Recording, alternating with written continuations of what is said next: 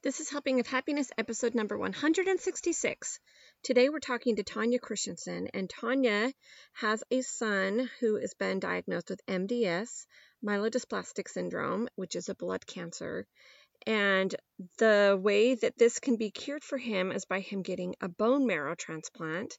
And I was so excited to learn how easy it is to be a bone marrow donor and even to find out how to get into their registry is just as easy as swabbing your cheek and sending in this little lab kit. So we get to learn all about that and how we can learn how to get on that registry and even possibly save some lives. Hi, I'm Hilary Hess, and you're listening to A Helping of Happiness. I am a crazy mom of seven kids, and at Helping of Happiness, we love to help build up families by providing delicious family recipes, exciting travel guides, and home and family hacks to make life more manageable and more fun. There are a lot of things I am still learning and I'm trying to figure out, and that is why we have this podcast to have our friends come on here and teach us and inspire us to be better and grow closer to Jesus Christ. Hey guys! Well, before we get into our podcast, I just wanted to do a little kind of update on what's been going on with Helping of Happiness lately. So, just so that you know where you can find us and find a little more content if you're interested. So, we've always been really current on Instagram and Facebook and Pinterest. So, you want to find our latest content, you can always go there. We've also started a TikTok account, so we've got some videos on there, just a few, but we're building every every week. We're getting more and more on there. And we're also trying to beef up our YouTube channel. So you can find us also on YouTube at Helping of Happiness. So those are all the virtual places you can find us. And for the summer, I'm super, super excited to be telling you about we have some in person stuff going on this summer. We're going to be doing some cooking classes, and I would love it if you live in the Dallas area, if you want to come be part of that. We've got some classes for kids, and we've got some classes for teens, and we've even got one class near the end of the summer for you adult ladies or mamas that want to come. So, let me just tell you really quick about what's going to be included in these classes. So, these cooking classes are going to be we're going to have some hands-on cooking demonstrations, some recipe tasting. We'll be giving you a meal planning packet and we'll give you some grocery shopping tips on how to save some money and time in the grocery store. And then we're going to give out some Helping of Happiness aprons. And I'm trying to get some more of those made for you. So if you aren't able to come in person, you can still order one of those aprons and run around your kitchen and be joining us in our happy recipes. And then also included in those courses are going to be a digital mini cookbook. So you can sign up super easy by just going over to our blog, helpingofhappiness.com, and the classes that we have for the month of June are going to be our college meal prep boot camp for teens, and that's going to be June 1st, 2nd, and 3rd from 9:30 to 11:30 a.m. Um, and that's going to be super fun. It's really kind of getting ready for college, all the things they're really going to need to know. Then we've got another class that we're doing. It's on June 9th at 11 to 1, and it's going to be all about learning how to bake different kinds of breads, and that's for kids. And then on June 14th, this one's going to be super, super fun. We have this, it's called Fancy and Fabulous Milkshakes for teens. And it's going to be all about how to make these really awesome desserts. It's like a milkshake and it's stacked with brownies or with little bundt cakes and it's got whipped cream and all the different sauces. And the participants in that class will learn how to make every component of those milkshakes and it's going to be super fun. And then our last one for June we're going to do a 4th of July treats cooking class at the very end of the month for kids. So go hop on to our website, helpingofhappiness.com, and you can sign up for those courses. And you can always email me if you have questions. And I want to make sure that you know about our early bird discount right now. If you sign up right now with and then you grab a friend, you can each get $15 off the class. So this is a really great way to save some money but also get in the class. And I just think this is so important to be teaching these cooking skills, especially uh, so we can be a little more self reliant and independent, and also so we can be keeping our budgets down a little bit because with all of the inflation and prices of things going up, it just saves so much money knowing how to cook from home And it's so much more fun to cook from home when you're cooking yummy things. And it's a really fun way to help gather friends is to do these things as well. So, without any further ado, I'm going to introduce you to our friend Tanya.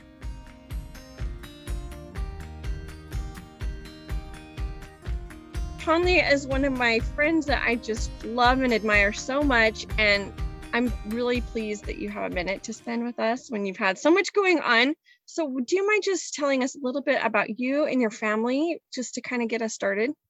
Sure. Yes. Thank you so much for having me too. This is, um, I think I already told you, but it's a really important topic to me, especially right now. So I appreciate it so very much. Um, my name is Tanya and I'm married to Troy and we have been married since 2000. So I guess 22 years this summer.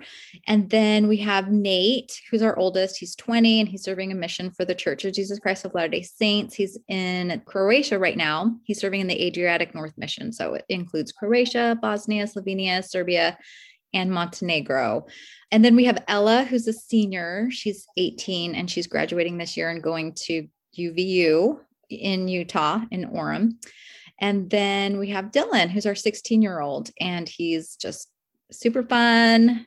And I think who we're kind of here to talk a little bit about today. yes, we're huge Dylan fans at our house. Like even my little kids are obsessed with Dylan. So when they heard that he was sick, it was it's like been this big family thing that everybody wants to stay up on it. What has been going on with Dylan and so he's got MDS. Let's explain what that is. I'm going to mm-hmm. kind of let you run it so Dylan was diagnosed with MDS, which is myelodysplastic syndrome, and it is in the category of blood cancers.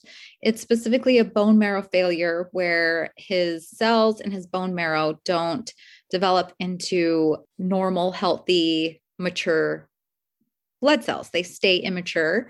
It used to be called like pre-leukemia or smoldering leukemia, but now it's in its own category. And there's a different range of MDS they kind of grade it rather than like saying stages, they grade it on risk levels. And unfortunately, Dylan is the high risk MDS. And that means that he has some cytogenetic mutations in the cells within his bone marrow that are changing.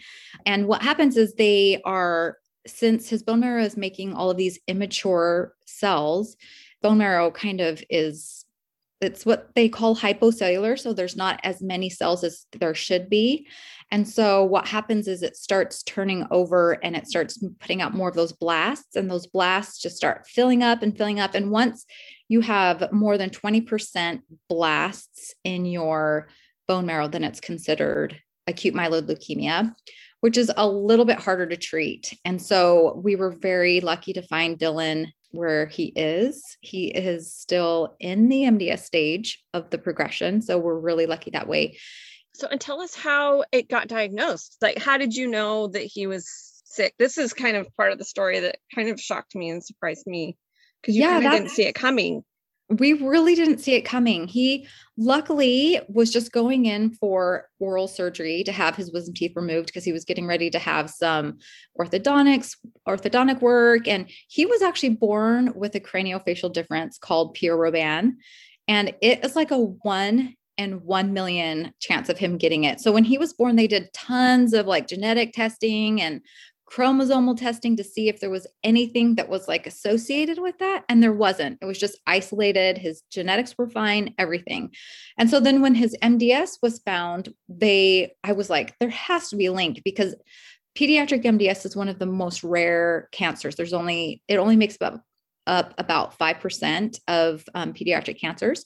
And so it was kind of a surprise that we found it. But, anyways, so since he had some of that craniofacial differences as a baby, he has to have all of his oral surgery done in a hospital. Mm-hmm. And before you have any surgery done in a hospital, they always just do a workup, yeah. a CBC, a complete blood count panel where they just take your blood, they just check and make sure you're good to go. And so they just ran his CBC and it was flagged for very critically low neutrophils, which are the white blood cells in your bone marrow that fight bacteria. And so they just flagged him and we just watched him. And this happened in April of 2021. and we and the oral surgeon's like okay we're not doing oral surgery you don't have any white blood cells so we can't be cutting in your mouth and then right um, releasing all that bacteria so we put that on hold and um, watched his white blood cells because he did have a case of covid in october of 2020 and so we were like maybe it's leftover covid it's a suppressed you know um, immune system because of a leftover covid thing and then they waited a couple months and they checked and he did have a positive EBV panel. So then they were like, well, maybe mono and COVID, you're just kind of stuck oh and hasn't came back on. I know. And then, and then his platelets started to drop below normal and they started low normal, but then they fell into the below normal category. So since two cell lines were affected, they said, let's do the bone marrow biopsy. So we finally did that in December I feel terrible because I was pushing it off. I was like, no, let's just wait. He was totally healthy. He hadn't been. Well, and how could you know? I mean, literally, he's running around playing basketball and like thriving. It's it's crazy. It was. It was. It was a little bit of a surprise, and so they they did the bone marrow biopsy, and the cytogenetics pulled up the fact that he did have those mutations in his bone marrow cells, and so they said bone marrow transplant. And really, there is no chemotherapy that is that is that will work on what he has and so they go straight into the bone marrow transplant so that moment when you hear cancer with your kid are you just i mean i can't imagine yeah, it was scary in April of 2021 when his white blood cells were flagged. And because what do you do? You go straight to Google and you're like, ah, what does this oh, mean? Oh, and Google's the worst. It yeah. is so mean. Google's the meanest. And especially if you Google like MDS with monosomy 7, which is what Dylan has, it's just not nice. it tells you, you, you know, it is really, it's a surprise, especially when you see your six, 15, almost 16 year old son out, like you said, playing basketball and super healthy. And so it was just a little bit, it was, it was a bit of a shock, but you kind of just go into this, okay, let's go. Mm-hmm. You know, you're just ready to go. Pediatric MDS is a one in four million chance of happening for a kid. Um, it's a little bit more common in people older, 60 mm-hmm. years old and older. So his hematologist oncologist was just like, he is just like really bad luck. It doesn't have anything to do with his craniofacial, you know, issues. It's just really bad luck. Although we are thankful for those craniofacial issues because if it wasn't for them, we would have just had cut it. Yeah, well, yeah. I don't think we did a, a blood panel on Nate when we removed yeah. His- until it was like way down the line when he'd start showing bad symptoms, right? And then that's when it's really dangerous to catch it, right? It is. So, how do you find a bone marrow match? How does that work? So, the first thing that they'll do is they'll look to siblings. If you have siblings, they'll look to your siblings because your siblings, they look for something called an HLA match because there's a 25% chance of either being a 25% match, a 50% match, or just no match at all because you have two parents. And so you get half of your right. you know, genes from one parent, half of the other. So both parents got we got HLA matched and we were both 50% matches. Um, and then the siblings were matched and they were only half matches to Dylan. And so, so were you able to get Nate tested even though he's in Croatia? Yeah, that was it's so oh, amazing. So crazy. We had the best people on our side in Croatia that were helping us. There was a member in Croatia. Nate was actually in Bosnia serving at the time. And so he came into Zagreb, Croatia, and at the hospital, they have a wonderful program, hospital program in Croatia. So he came into Croatia and he was able to give his blood. And then a member was able to do a lot of the translating and get his blood all the way back home to us. And then they actually did the processing of it here. But the funny thing is, is Nate and Ella are both half matches to Dylan, but they're probably 100% matches to each other. Oh, I know. Oh and so since they're half matches, they go to the next step is they go straight to the database. A lot of our cousins were like, you can use me, I'm a cousin. But you have just as much of a chance as matching with a cousin as you do a just total stranger. Okay. And since they already have the process going, they just go straight to the registry. And something that was incredibly rare for Dylan was that he had 10 100% matches in the database. I know it was wow. crazy. And they warned me because I'm actually half Korean. And so they're like, one of the problems with the registry is there's a huge underrepresentation from other ethnicities, you know, like from Asians, from Hispanics, from Black community. There's just not as many people who are registered. And so they have a harder time finding a match. Yes. And so Dylan having 1010 matches was such a blessing. And he was from Poland and he's this young guy. I know. I'm like, who knows? I guess that that um, Norwegian side on my mama strong and Troy's genes really came through. So we were so happy that that worked out. Wow. So how soon was it that you knew that he had a match? Was it pretty quick or did it take a while? We found out we got a phone call i think like two days before christmas from his oncologist and we just happened we happened to have covid at the time sadly so we just did it over zoom and she explained everything to us and as soon as we hung up they just start the whole process. She turns it over to the transplant team and they have amazing coordinators who take over and they start the whole process. So we're able to give our blood and they start looking at our proteins in our blood so that they can match us with our family. And then as soon as that doesn't match, but it did take a while. I would say, I know that talking to them, they said that the fastest they've been able to do that whole turnaround in an emergency, I think have, has been about three to four weeks. But that's like, I mean, that's miraculous. Really and maybe yeah. a mom or uh, you know, right, a family member right. or something.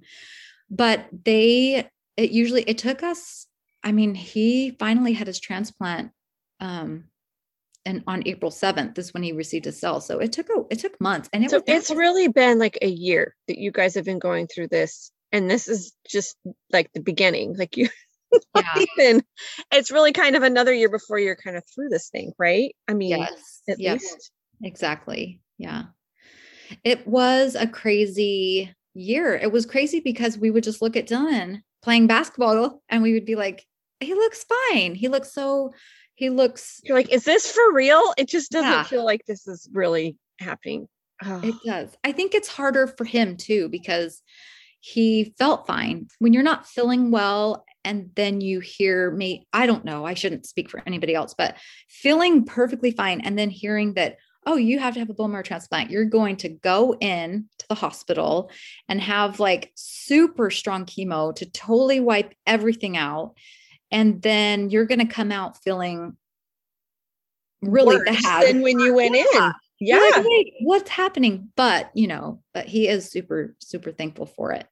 Yeah, that is crazy. When you when you go in being sick, you're like, I want this to make me better. Help me feel better. Yeah. Right. It felt kind of backwards it did feel backwards. It felt it felt really backwards and we're definitely so thankful for that. And one thing I do want to say too is Google it was really mean, but it is wonderful too because you can get so much information on your own and before and I would say I know that you had asked like what is the hardest part? I would say the hardest one of the hardest parts besides seeing your child in pain or you know sick is the tests, waiting on the test results and just waiting and the information. That is probably one of the hardest parts because you have to keep your mind off of the what ifs and mm-hmm. you know that part is is probably the hardest. The unknown in anything in life is the worst, the waiting yeah. place. Oh. And there's so much waiting for you guys because it's just test after test after yeah yeah that is so hard okay so let's talk just a little bit about what's involved in the bone marrow transplant like is it really painful is it like are they digging in your bones i mean i don't I mean, I feel like I know a little bit more because I've been following you on Instagram and talking to you at basketball and things like this. But I, before that, had no clue what this even looks like or how it works. I know. I am so glad that you asked that too, because before I was i mean i thought you get a drill and you like drill into the bone and well, and you think of that as being a donor too like are yeah. as a donor are they gonna right. like get in my leg and be i don't know you know it is it is i think maybe in the past it was a little bit more like that but um we are very lucky to live in this day and age the bone marrow transplant itself is actually not painful at all, neither for the donor or for the recipient. Maybe a little bit more for the donor, but not painful, just maybe a little bit more sore. And then there is some preparation that they go through before, but but really, I mean, not it's not painful. I should say take that off the table. So the entire bone marrow transplant process from donation to receiving is not painful. It's actually not an operation. It is just you get a, it's almost like you just get a bag of blood, like, or a bag of uh, your platelets. It's just hung on the pole and it comes in a bag and you receive it. It goes into your, your blood and then the little stem cells it's a stem cell um, transplant actually. They know exactly where to go and they know exactly what to do and they know exactly how to get turned on and start going. It's amazing our our That's body. Amazing. So. i mean because when you hear the word transplant the first thing i think of is like a kidney transplant. Like if you're donating one you know and you're living person right? They're cutting you open they're taking out your kidney and they're reattaching it to somebody else you know? Otherwise donation the thing I think of is when someone is dying and they're taking their harvesting their organs, right? So it's mm-hmm. really good information. I feel like to hear that a bone marrow match is not this big risky surgery. You know, this is something that is easy. It's like donating blood with a little bit more, you know, like you were saying, they probably have to take some medicine or what are they like? What are some of the preparations that they would need to do? So that is the so they'll take some medicine that will help their bone marrow produce some extra bone marrow right, kind of right. get going. And that might be the most uncomfortable part because you know your bone marrow is full. And so you might be like, oh, this is achy. It's only five days before the actual donation. And there's two ways to actually donate. So there are um, one of the most common ways now that they do is peripheral stem cell donation. And that's where you just go sit in a chair. It's almost like dialysis. They take your bone marrow, your blood, it, they, will take it out of the peripheral blood, the, the stem cells that are in your blood. So they'll take your blood out and then it goes in a machine and it spins it around and it keeps what it doesn't need and it puts it back into your other arm. And it's super easy. And you just watch a movie and you're done. And it uh, usually takes a few hours depending on the size of the person that you're donating. Right, for. right. Donating for a baby versus like a, a large person. Yeah, yeah. Yes. And the the patient's doctor will usually decide what's the best. For Dylan's case, he actually did have to have bone marrow. And so his donor, it almost is easier because you go in, you get put asleep, they do take the bone marrow out of your um, hips and then you do wake up but you just sleep. And so you just go to sleep and you wake up. And it's similar to having a bone marrow biopsy done which dylan's done a few of those now. And it really isn't much more pain than you know when you wake up you're like oh maybe i just played basketball yesterday. But right. by the next day he's, he was back out moving around. So I think that the hardest part of the donation itself is just that it will take about 20 to 30 hours over a six week period. When you get the call, then you they do a little workup on on you if you're a donor. They'll do a little workup on you, make sure that you're healthy and you're well. right. I'm sick. Why don't you go give yeah, my stuff to somebody else? Yeah. Donor. but they just want to make sure you'll be okay with it. They're the be the match registry. They are seriously, they are the, they take care of their donors. I mean, and they should because we are so grateful and we just appreciate them so much and we know what they're doing. And be the match knows what they're doing. They're get, giving a chance at a life for somebody. So they take care of everything. You don't pay a dime. The thing that you sacrifice the most besides your life-saving bone marrow is time and mm-hmm. it's it's just such a, a fantastic i think opportunity for anyone mm. who would consider being a bone marrow donor. And then so while we're talking about being a match let's just talk about how you find out if you are a match. Like how do they how do they do that?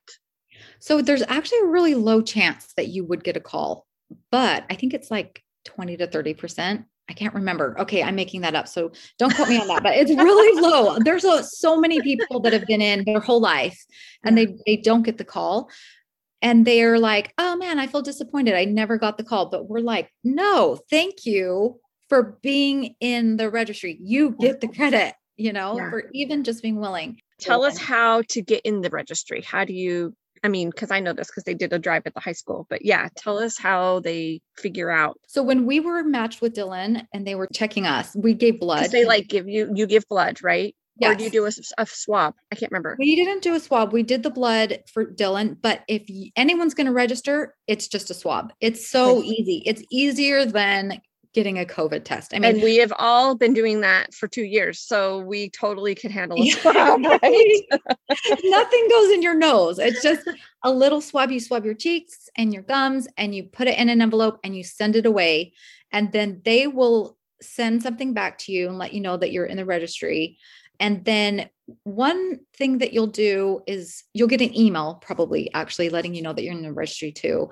And then what an important part that you would want to do is just make sure if you move or if your contact information changes that you just update it in the mm-hmm. registry. Mm-hmm.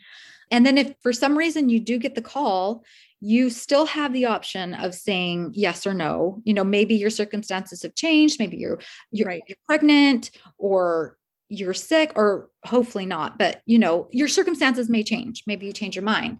You can say no. And if you do say yes then they tell you everything to do. It's um, you'll just go in and you'll give some blood first and then you'll go have a workup and then you'll go give your blood and then you're done. And then there is no contact between the donor and the recipient um, for at least i think in the united states it's a year if both parties agree they right. can they can find out who they are. But yeah, it's so e- it's really easy on the donor side. I didn't realize how easy. And I've talked to a few people who said, Oh, yeah, I donated. And I'm like, Of course you did, because you're the awesomest person I know. And so I'm not surprised that you're also a hero in real life. But but they only have the best feelings about it and positivity about it. They would recommend it and do it again 10,000 times.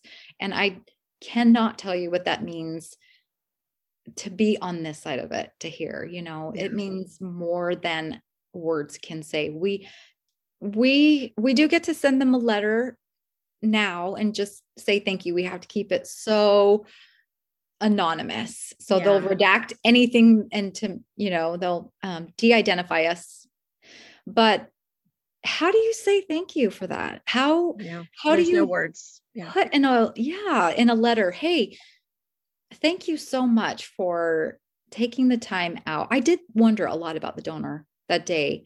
Well, as soon as we were matched, I wondered about them. You know, I was like, Are you scared? Are you nervous? Why did you sign up? Do you know someone with blood cancer?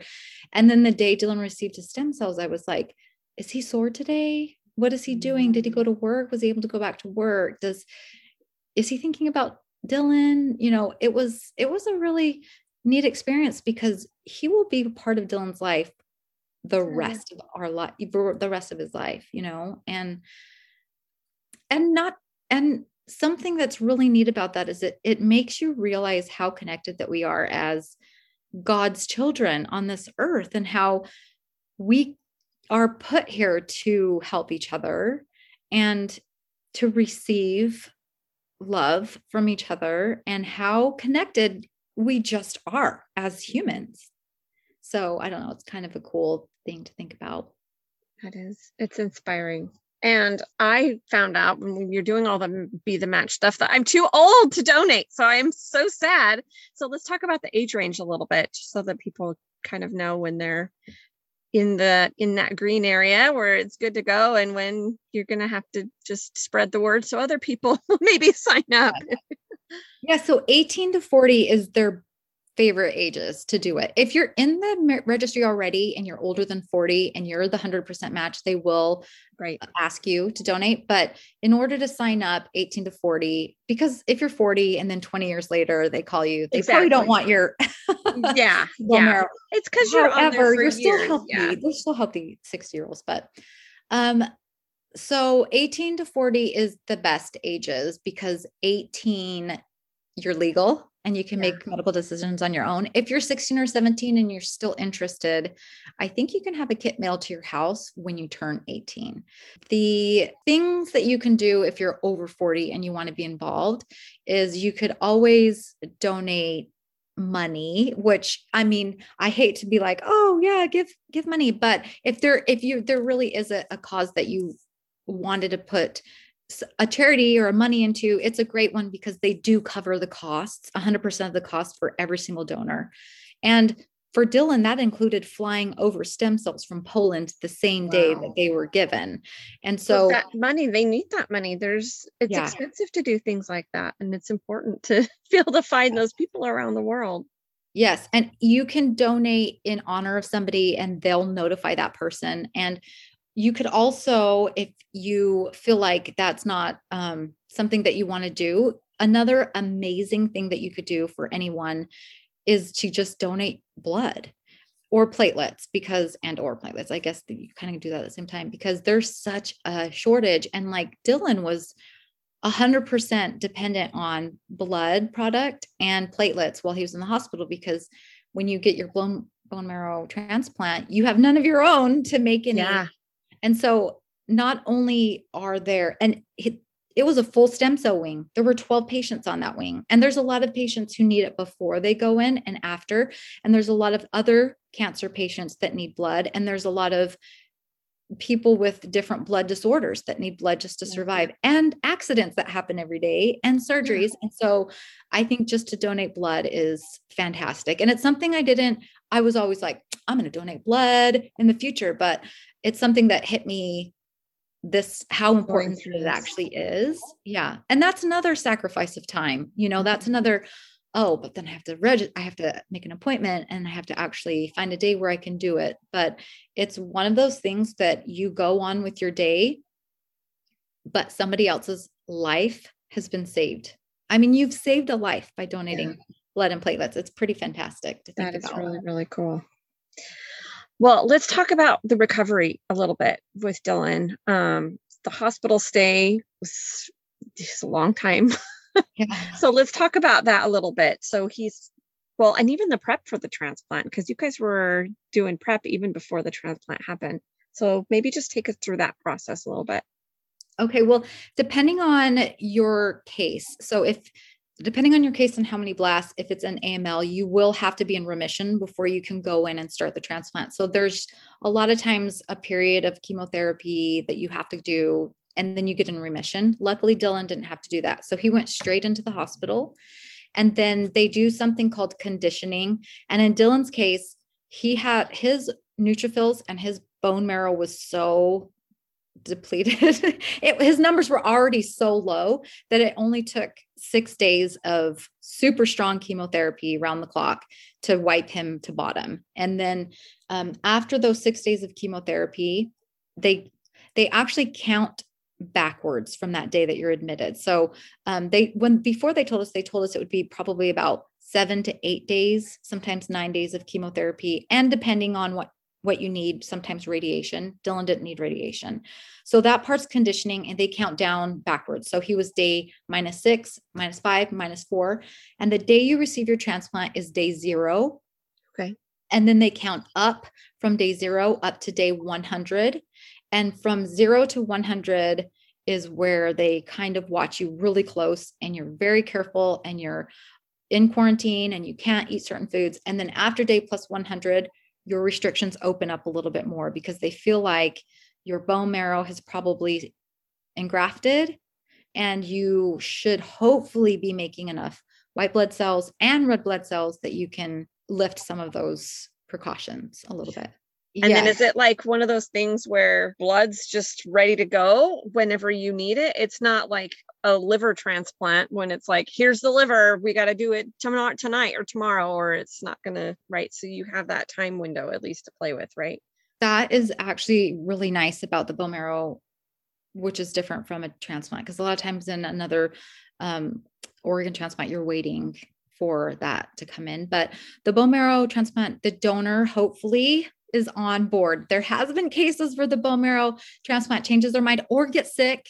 And Right, then it's right. kind of scary because you've wiped out this person's bone marrow And so then you're, but they they have they always have backup plans. So they have at the oh, oh that's a that's probably something to mention too. They always have at least two, sometimes three donors, two one back good backup and sometimes an even a third backup. So if something did happen, they would have a backup.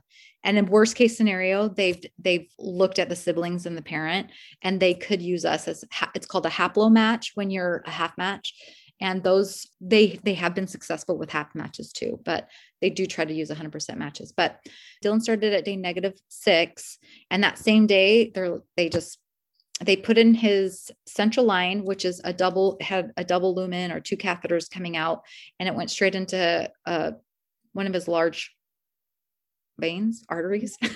Sorry, his heart. Those, those, things that go to your heart. Yeah, you know where it delivers, and that's where they take and give meds and his blood. He'll take his blood and get his products, and then at that night they started the chemo, and then it was just like every three hours he was just on chemotherapy. Um, the chemotherapy part wasn't bad. He was tired but they do a really good job at making sure you know that they're watching for any side effects and they, they watch for it.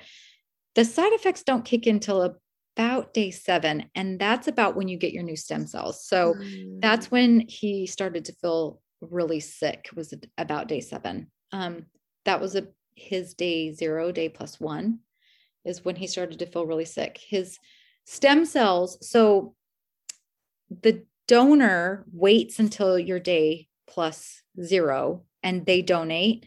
And they, if they're local, they'll sometimes come to the hospital or they usually go to a donation center and then they'll bring it over that day. But since he was in Poland, he donated and then Dylan just sat on his day zero until the stem cells came. And then they gave him the stem cells. So Dylan actually had two day zeros because by the time they got there and they finished, um, right. they had to give it another day zero. And then he had a day plus one, and then day two, and then three. Yeah. So, and then what day, because you guys are finally home. Yeah. How many days were you in the hospital? Like what day did you get to come home? Was it like day 30? Day day plus 27. Plus so we were day six plus two day zero. So I think we were in like 35 days total, 35 days.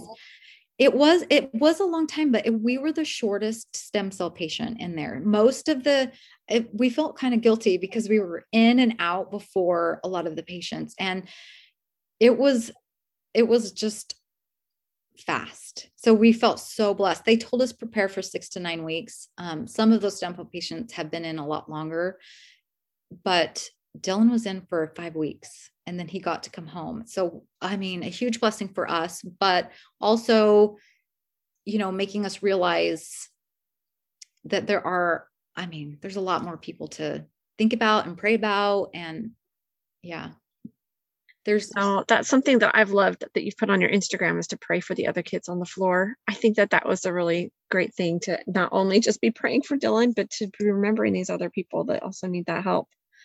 And I, when I saw the video of him walking out of that hospital room that you guys put on Instagram, and all the nurses are applauding, and I'm just crying. I mean, it's it's just so amazing that things they can do with this medicine. I just, it's just blows my mind. And I'm uh, just, that was a surprise. I don't know why. I know that they do it for every single stem cell patient, but I just didn't think they were going to do it first. That I don't know why. We were getting out really early that day too. She's like, "You're my earliest patient I've ever gotten out that day because we were packed. We were ready to go. we are out of here." Took stuff home. We were like, "Get Dylan out of here!" Um, and so we had we were on our way out, and one of our favorite nurses. Well, they're all our favorite nurses, but she went around there's a nurse exit that also she went she was going around and we were like bye and she's like bye and she had ran out and she was standing there when the doors opened too. We were like oh my goodness. It was really sweet. It meant a oh. lot and can i just say if you are a pediatric oncology nurse i mean you are i'm sorry i'm going to seriously, those nurses, I know they are amazing. They cared for my child 24 hours a day with, I mean, they were always happy. They were always kind. They were always nice. They were so positive and I, I credit a huge reason to why Dylan was able to get I think he grou- grouchy with one nurse, and that was because she kept waking him up. he wouldn't take his pain medicine. He had a pain pump, and he wouldn't do the pain pump because I think it would make him, you know, he he hated throwing up more than yeah. anything. And he, she woke him up. It was like 2 a.m. And she's like, why won't you use the pain pump? And he was like, I'm sleeping. like I'm, I'm asleep. That's why. And I was like, Dylan, be nice. But then I was like, seriously, let him sleep. But it, was, it was because she was like, you're gonna regret it. You know, like yeah.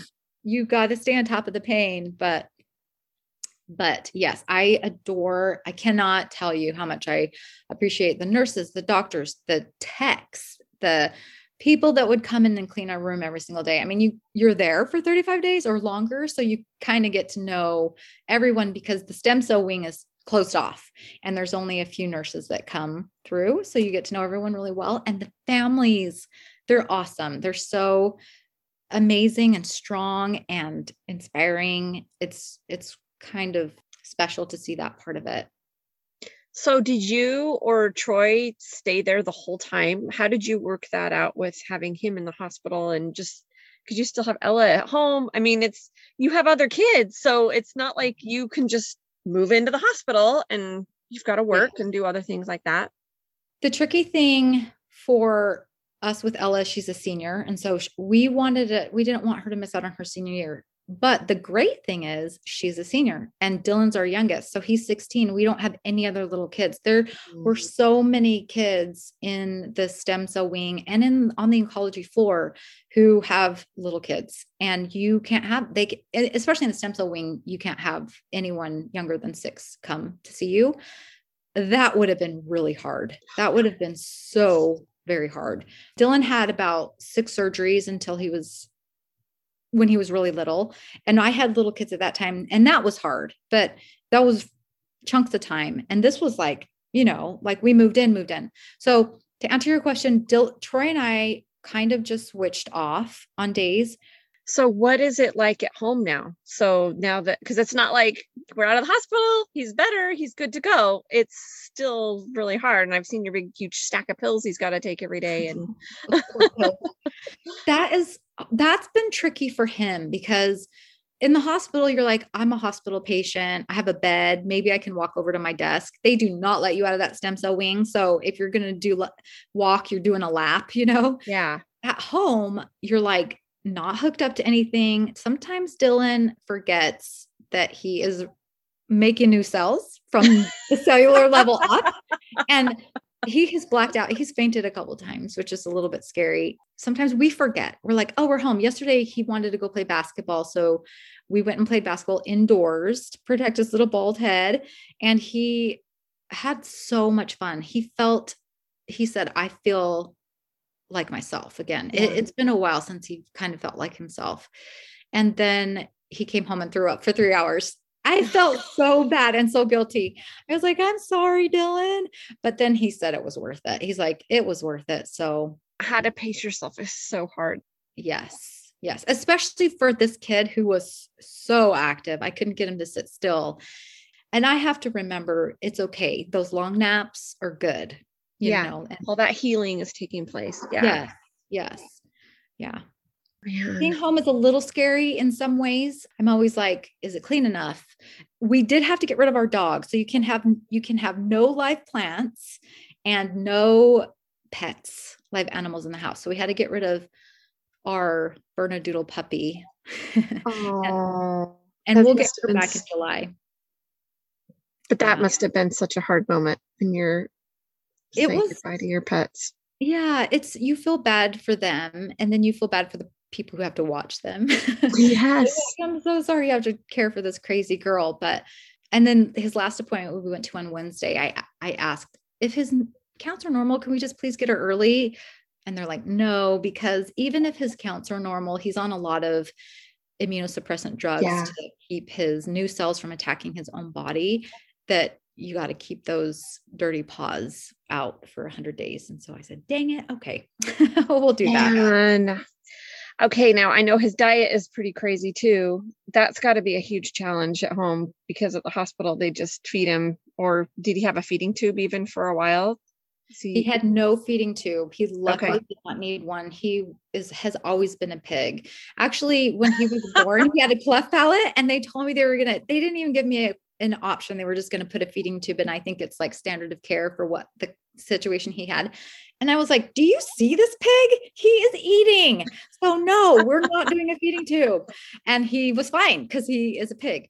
So he did really well. There was a few weeks where he didn't eat anything. But when you're in the hospital, they do something called PTN. So they give you all the nutrition that you need through your line. So he Yeah. had all the proteins, fats, and carbohydrates that he needed. And he didn't lose any weight. And so he was fine Wow. that way. They did, they did threaten him. If you don't eat, you're going to have to um, get a feeding tube. And so that was enough to kind of, and they give him medicine to help him want to eat. But as far as the diet, they have their own little kitchen that they cook and make sure everything's a low bacteria diet. So he can't have anything that would have fungus or bacteria on it, like fruits, vegetables, any any raw, anything. He could have it at home if we were really careful and made sure we washed it well. But I'm like, no, we're not. I'm not going to take that risk. We can have um, most things cooked, and then as long as we prepare food at home then he can eat it as we we just always double check to make sure that it's cooked at the right temperature he can't have any like medium rare everything has to be well Right. done he's like forget it Lots of shoe leather going on. yeah, yes exactly. Which is how i like it. I'm like what's wrong? But ah. he yeah. So there's just there's some of that. He can't eat out no restaurant or fast food until day plus 100 so we'll go somewhere really fun after. But other than that he can he can't drink tap water. He has to have bottled water. And he can have any juice or anything that's in a bottle but just no Bottled things. So what about like canned vegetables, things like that that have been processed processed? He can have that kind of stuff. yes as long as it's Not the fresh stuff. Yeah. Yes, nothing fresh. Like as long, if he could have like one of those naked smoothies since it's pasteurized, Yeah. but he can't have It's anything like a fresh smoothie that you fresh, would make. yeah. home. which is weird because you'd think that you'd want to give him all the whole foods you could give him. It is so it feels so backwards, but it's all a Yeah. bacteria thing, right? Yeah. Yes. We gave him frozen broccoli last night and he's doing okay. So we still find He's ways to surviving. Yeah. Uh okay. So what are some tender mercies that you guys have seen? Things that have really uplifted you. there have been so many. I mean, you cannot deny. I cannot, I have felt the Lord's hand in this so very much. First of all, I would say the fact that we found it when we did in such a random way is such a blessing. And you know, the whole craniofacial difference thing has always kind of been like, I mean, to us, it's just Dylan. I forget a lot, you know, until maybe someone asks a question and I'm like, oh, yeah. But eh, the fact that he had to have his CBC ran before he could have his wisdom teeth out. I mean, it probably we're like, Dylan, your Pierre Robin saved your life. I mean, really, it was that is such a tender mercy. And then the fact that we were in the hospital and we were able to meet Dr. Dickerson, who happens to be one of the MDS, kind of like it's her field that she's super interested in, was, I mean, that was just so fantastic. Not great that he got COVID. That was kind of Right. scary, but amazing the people that came into our lives become because of it. The people that we met in the hospital, the other families, the fact that there was another boy with this rare d- uh, cancer, blood cancer that was Dylan's age. I mean, huge blessing for both Didn't of feel them. alone. Yes, because Yes, you yeah. do feel so alone. You it's not like any of your other friends are walking around with this. It's Yes. Yes. And then me and the mom could be like, they did this today. Did they do that to you? One, you know, this is a little tender mercy when you talk about just like a little blessing from Heavenly Father. But Dylan turned six, was turning 16 on March 31st. And they called us and they said, Dylan's admit date, because you don't you don't get to decide. It has to all the stars have to align. You have Yeah. to have the donor available. You have to have everything has to align. And then when they say go, you just go into the Yeah. hospital and you get your transplant because it's so dependent on so many different things and puzzle pieces. A bed has to be available, everything has to be ready. And they called us and we're just waiting to get this happened. You know, we're on pins and needles, checking his blood every day, making sure his levels aren't getting worse. And then we get a call and we're like, Dylan's going in on March 29th and we're going to start chemo on March 30th. And his birthday is March 30th. And he was turning 16 on March 30th. So I don't know. Like I'm pretty, I did pretty good. I didn't cry a lot. But when uh, that's a lie, I cried a lot. But talking to the coordinator and the doctors and the nurses, you know, it's like I did pretty good. For some reason, I don't know why, but when she said he had to start chemo on his birthday, I lost it. I was like, what? Because I thought that he was going to be admitted on the 31st and then we could, or, and then we could get his driver's license on the 30th. I don't know. I was so sad. I was you just like, wanted him to have that last one, special day before I he just, like, yeah. Yes, yes. And I said, I know that. So so then I just was sobbing to her. And then I, she's like, well, let me see what I can do. And I was like, well, if there's any way the donor would just wait one, I whatever can happen. She's like, no, the donor cannot wait another day.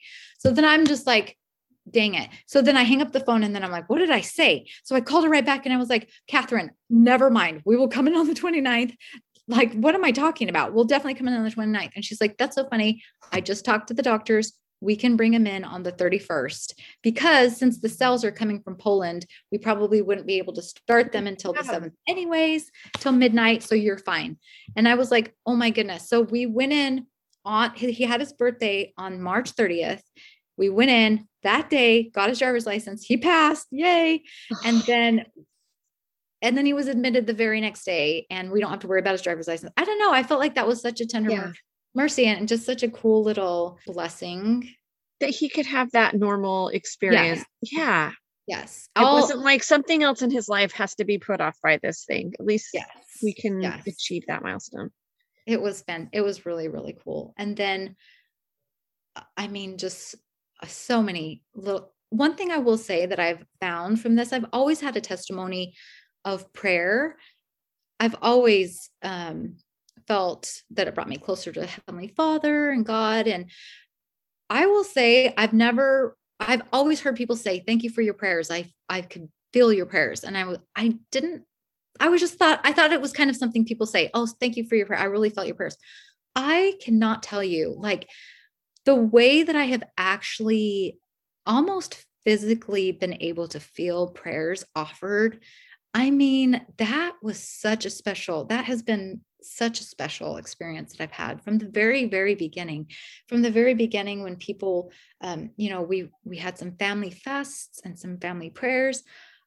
The way that those prayers I could actually feel them has strengthened my testimony of prayer so much. And now when I offer prayers on other people's behalf, I'm like on my knees, like truly thinking and and offering a and it's not just a please be with this person too like i just am so amazed at how in addition to giving life-saving bone marrow to somebody and how that connects you to people that heavenly father gives us another way that we can help and support each other from wherever we are and that is just through prayer i've been i thought that that's been such a special testimony for me in this. And so I think that's pretty special. That is so great. I'm so glad you shared that because I think we can all benefit from hearing that a little bit, whether we need to humble ourselves and ask for some prayers because we know we need to be filled up, or just knowing that there's maybe somebody we don't know anything else that we can do, we can always say a prayer. So I love that you said that.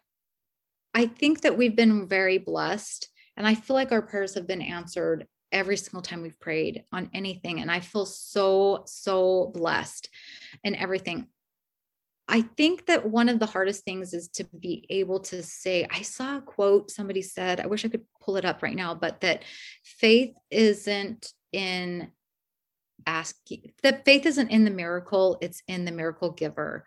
And so remembering that whatever is happening the faith is in the miracle giver. You know it's not in what is happening it is but then it, it you know what i mean? What i mean by that? So our prayer yes my prayers we've been blessed. We've been lucky i guess in that way. And i hate to use the word lucky because i feel like it has been blessings but regardless of what happens and that's easy for me to say right now right? But regardless of anything my faith is strengthened in god in our father in heaven. You know, I'm sure like maybe on the other side we'll be like, remember when we had to go through that marrow transplant? Was that you that I was saying that to? Like, remember when on Earth when we had to go through that marrow transplant? We thought it was such a big deal. Ha ha ha. I don't know. I'm sure that's not going to be quite like that, but I think that when we keep an eternal perspective on things, then it makes some of the harder things that we have to go through on this earth a little bit more bearable. Yeah, I agree with you 100%. Oh, you guys have been such good examples. I have one more question for you that's not even on this list, but how was it with having Nate halfway across the world and then having Dylan here? And I, sorry, I didn't include that before, but I think just me, my missionary just came home a few months ago. I'm about to send another one out next month. Yeah. You know, I just, them not being able to be there I mean, not only for Dylan, probably really would love the support to be with his brother, but also for Nate. I mean, when you're the one that is away from your family, when your family is going through something this big, it's got to be super hard. How is that? What does that look like for for you and for your boys? I would say that is one of the number one questions that we get from members of the church and also from all of the medical staff and everybody mm-hmm. else is isn't his what what is his brother going to do we had the social worker ask us do you need me to write a letter to your church and let them know like what is happening and we were like he can come home if he wants to it's not he's not yeah. um, stuck out there but i think that was tough in the beginning for him he wasn't sure he was like I'm, you know, he's in older brother protective mode. I'm coming. Oh home. yeah. Well, the first thing you hear, like, okay, I'm getting on a plane. I got to go be with him. Yeah. Yes. But then you're like, but then what can I do? yeah. Well, the week, this is another tender mercy, by the way, but the week that we were admitted on that Tuesday, they changed their COVID restrictions up until the Tuesday before we were admitted. I think we were in on Friday, Thursday or Friday. I can't remember. I should know, but it's all big one big day to oh, me. It's yeah. Tuesday of that week. They lifted their COVID restrictions. So before the Tuesday, they could you could only have two people on the stem cell wing in your room no matter what. And they had to be the two same people. So it couldn't be like if I was home and Troy was home, it couldn't be Ella. You know, yeah. and you're like, and we have three people. So how is this going to work? Yeah, yeah, yeah. Or, you know, like, um, so for the past two years, nobody has had any visitors at all on the COVID wing. But that Tuesday they were lifted. And so Ella was able to come visit. That was really fun and that was really good. But Nate, since he was far away, we were like, he's you're not going to be able to see him for six weeks. You're going to come home from your mission, but then he, he's going to be in the hospital and you won't be able to see him anyways. You're going to only be able to talk to him on FaceTime anyways. So yeah, if you if you don't come home, it's not going to be much different than if you do. But we did kind of leave it up to him and how he was feeling. He went through a bit of a low, mm-hmm. but something that helped him was being part of it. You know, like he was hoping that he was the match. He wanted he was, he was yeah, he was like, I'm gonna come home this, he's gonna take my blood, I'm gonna go, you know, like he was ready, but he he was a 50% match. So he was a little bummed after that. But he and not because he wanted to come home, but because he wanted to he wanted to know, heal his brother. Yeah, yeah, exactly. But he got to be part of it. He was um, you know, he was giving his blood there and he was going and doing things and trying to match with his brother. So that was really good. And then something that was been really fun for Dylan in the hospital is like there were days where Dylan would just stare at the wall. And it was really sad. I know. Like he I hope he's not mad that I talk about that, but he would just not even talk, like just kind of stare at the wall and be super bummed you know you're not feeling bummed well. out you feel like, like you're missing out with your friends yeah yeah it's just such a it's so hard i mean you don't feel good all of it you can't go anywhere you're stuck no. there and you can't eat anything and you're um there was especially one period where dylan was pretty positive the whole time it was i was surprised and then there was just one time that he got really sad and that was that was kind of hard to see you know and i'm sure everyone goes through that adults to little kids but his brother called and even on FaceTime, like he just really wasn't participating. But then Nate just knows how to say the right thing to just, you know, poke at Dylan. And so then he just like lifts up and starts talking. And then I know so having Nate um, you know, call in from his mission every he was allowed to call in more than once a week, by the way. His mission president gave him No, that's so good. I think that's so, so important. It really was the boost that I think got Dylan out of some low places for a couple of times. And he was in Croatia or, you know, Serbia or not even here, but he was so so important to part of Dylan's um just wellness, I think. And he is coming home August 3rd. So he's coming home a, t- a teeny bit early.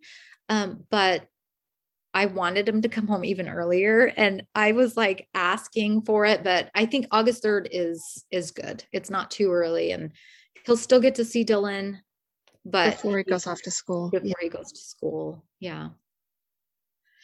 Oh, Tanya, what an experience. I'm thank you so much for sharing with us. I, I I'm so glad that we can now have more people know about Be the Match is there so how do they go they just get on the be the match website what's the yeah just go to bethematch.org it's so easy and they will walk you through every single step.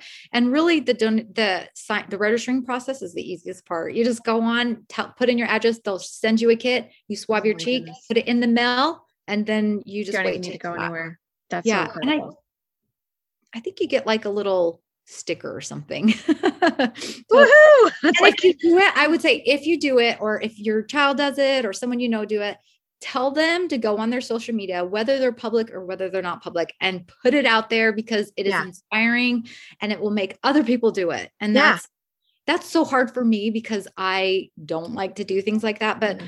I've been trying. You mentioned the school thing. They asked if they could use Dylan for the school and it was all the school and at first i was like i don't want his picture being used i don't want i was just like no and then like 2 seconds later you know i was like okay you can do whatever you want if it gets one person to register yeah then sure this is you saving lives it's totally yeah, worth it, it yeah. yeah.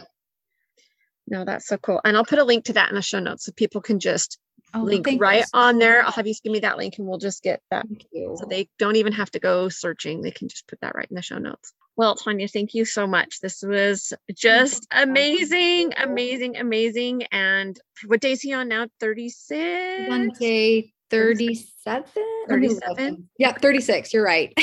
well, I just because I'm like, we're always checking Instagram and my yeah. son who's buddies with Dylan doesn't even have Instagram, but it's like he's always okay, we gotta see.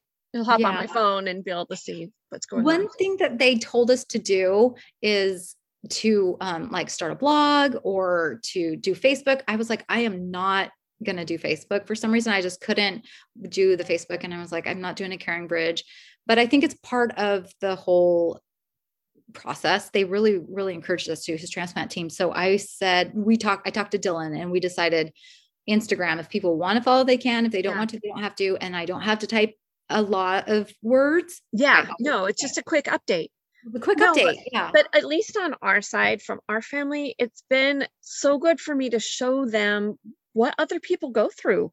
Because my kids have no idea. You know, they think, oh, we just go to the doctor when we have strep. They don't have these big life things, thankfully, that we've really had to to go in. And it's just I loved even that you showed like a tour of the hospital room. I mean, just little things that it just broadens their minds. You know, it's so good for them to see. And I think it helps them have some sympathy for people that are going through that. And it makes them like they really realize I really need to pray for my friend. They are really struggling. It's one thing I think to just hear, oh, they're sick and they're in the hospital and they can't come home. And it's a totally other thing to see what their day looks like and to see what they're going through and I don't know. So I just really appreciate, even though it probably is sometimes uncomfortable sharing some of those personal things, that it's blessed our family and it feels like we can just jump in this team Dylan. And I loved it that Luke was like, we've got to get Dylan t shirts. And, you know, that